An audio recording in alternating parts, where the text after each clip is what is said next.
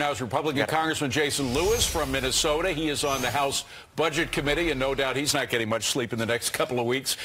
Congressman, let's stay with the 401ks for a second, because there seems to be mixed messages coming out of the White House and Congress. Let me first play for you Kevin Brady. He's the chairman of the House Ways and Means. That's the tax writing committee in the House. Like I said to FBN earlier today, we're going to strengthen 401ks and IRAs, and we're going to make them bigger. We're working to reach a good solution there. If not, we'll leave them as they are. But I think we can help people save more.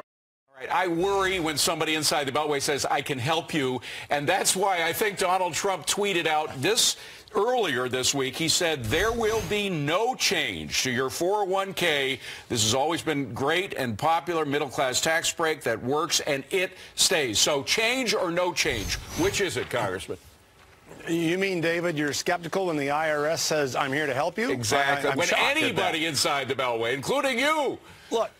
Look, if 1986 is any indication, there's going to be a lot of give and take between now and when the final bill is signed. I would just say this. If you have economic growth, and remember during the Reagan recovery, we had 5 straight quarters of 7% growth.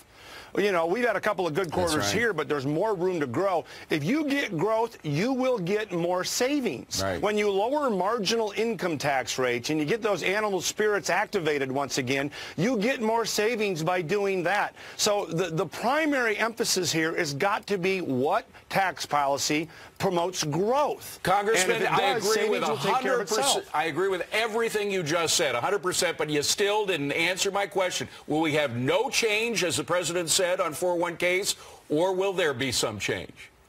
Well, look, the House Ways and Means Committee has to come up with a bill. Hopefully we'll have that next week. The Senate Finance Committee has to come up with a bill. Then it goes to conference.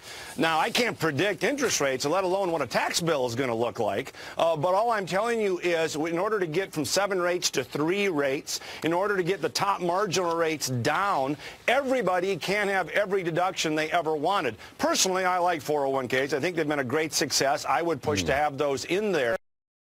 But one, understand, we have to be flexible to get marginal income, income tax rates down, and that's what promotes growth. All right, here's another thing that concerns me. Talk about new taxes. We have a talk about a wealth tax, a higher tax than we have now of above 39% for the wealthiest Americans, and then something called a foreign investment tax, the details of which are kind of vague. Shouldn't we just be subtracting taxes, not adding new ones?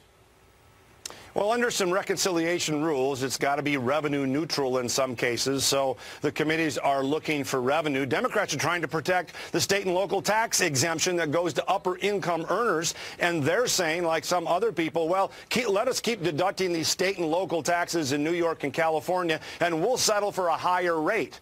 You know, the other aspect of that is to remove that elimination so you don't have to have that higher rate, and you can collect revenue there and have a level playing field.